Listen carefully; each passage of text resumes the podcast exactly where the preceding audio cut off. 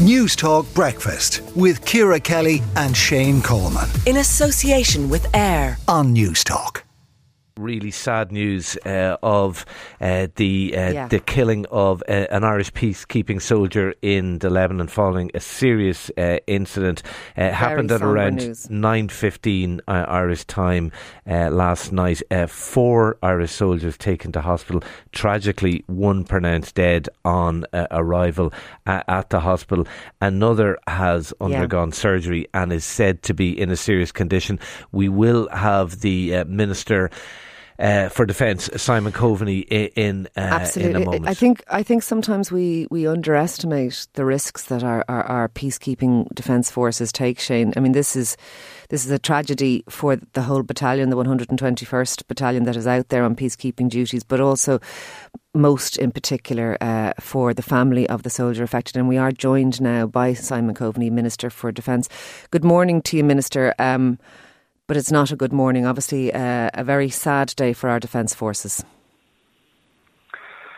Uh, yeah, thank you, Ciara. Uh, it's a, it's a very sad day. Uh, shocking news last night, and I'm very conscious of the fact that um, the families may be listening this morning uh, who've been deeply impacted by this.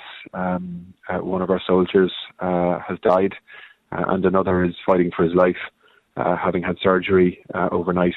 Um, and um, the other two soldiers who were involved in this incident are, have been treated for um, uh, for uh, relatively small injuries. Um, but it's a very very tragic situation, uh, and uh, we're obviously Do- starting a full investigation in terms of what Yeah, happened. But today uh, is really do- about trying to support uh, a family who will be grieving.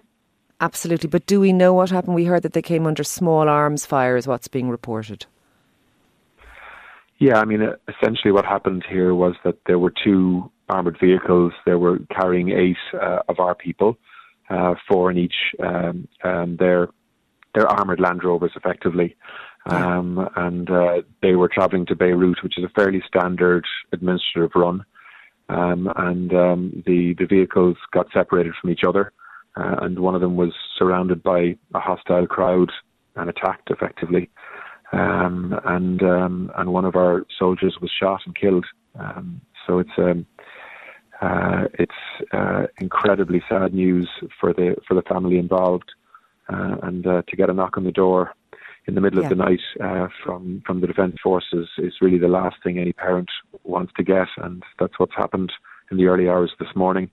Um, uh, we've um, all all four personnel uh, were taken to hospital, but but one soldier was pronounced dead. A second was very seriously injured, uh, underwent surgery, and is still in a very critical condition. Okay. Uh, and uh, the other two are uh, uh, have minor injuries, and we have, of course, our our medical officer is with them now in the hospital, uh, as well as uh, as well as the chaplain and other officers are there to support them. Um, but this was unexpected. You know, we know UNIFIL and Southern Lebanon very, very well. We've been there since 1978. We've had 30,000 tours of duty to UNIFIL. Uh, I mean, that's how, that's how much service. Um, um, we have lost 48 have members. We've lost 48 members of our defence forces Yes. in Lebanon. There are people this morning who will be questioning whether or not this is something that we should be doing insofar as that, that we're losing Irish lives.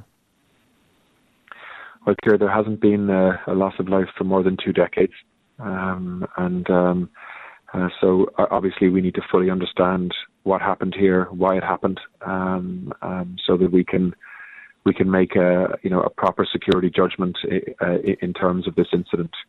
But I think today is about supporting a family uh, and No, the broader I- I- family of the defence forces uh, in terms of their loss. Uh, and um, you know we will have, of course, all of the other questions answered. There's an investigation already beginning, uh, both at a UN level and at an Irish level, uh, and we'll be able to answer all of those questions. But Uh, you and know, I- I've, I, I've I to fully agree with you, Minister. I, I- I mean, I- and I the last two years. You know, this is there's been no loss of life there for a very long time. Um, 1999. And, um, so, yes. Yeah. No, I, I do. I fully agree with you. My, my, my cousin is uh, a medic in the 121st Battalion. She is in the Lebanon at the moment, and for all I know, she's in the hospital. I, know. no- I don't know anything, uh, and uh, uh, myself and the rest of our family are, are, are deeply, obviously, upset and concerned about all of this, as are every family member of every member of the 121st Battalion who are there. Um, in terms of support, you, you, were saying this is about supporting families. What support is available both for people on the ground in the Lebanon and, and indeed for families here? Well, look, the the Defence Forces is a very tight knit family itself, uh, and so when when something like this happens, uh, of course, um, supports are put into place, um, and um, we will have support services for for personnel in Lebanon. Um, as I say, I was there a few months ago, um, um, and and we do have support services for personnel, but you know this is this is something you plan for, but you certainly don't expect to happen. Um, um, and and likewise, of course, uh, the Defence Forces will provide uh, all the support possible for the family back at home um, who got the terrible news a few hours ago. Uh, and um, you know we'll do, as I say, everything we can to make sure that the family gets all the support um, uh, that that we can give them through what's going to be a very very difficult Christmas.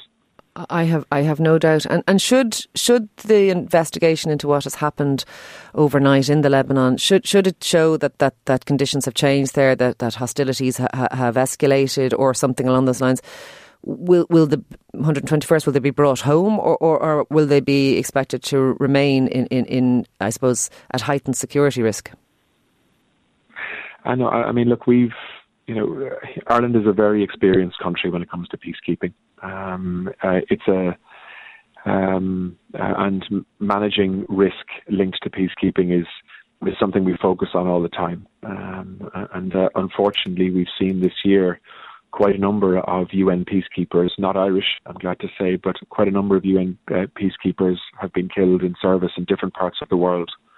Um, this seems to be uh, seems to have been an incident that that wasn't expected. Uh, there has been tension at different times over the last number of months uh, when um, um, uh, UNIFIL patrols in southern Lebanon have been denied freedom of movement by by local populations, sometimes armed.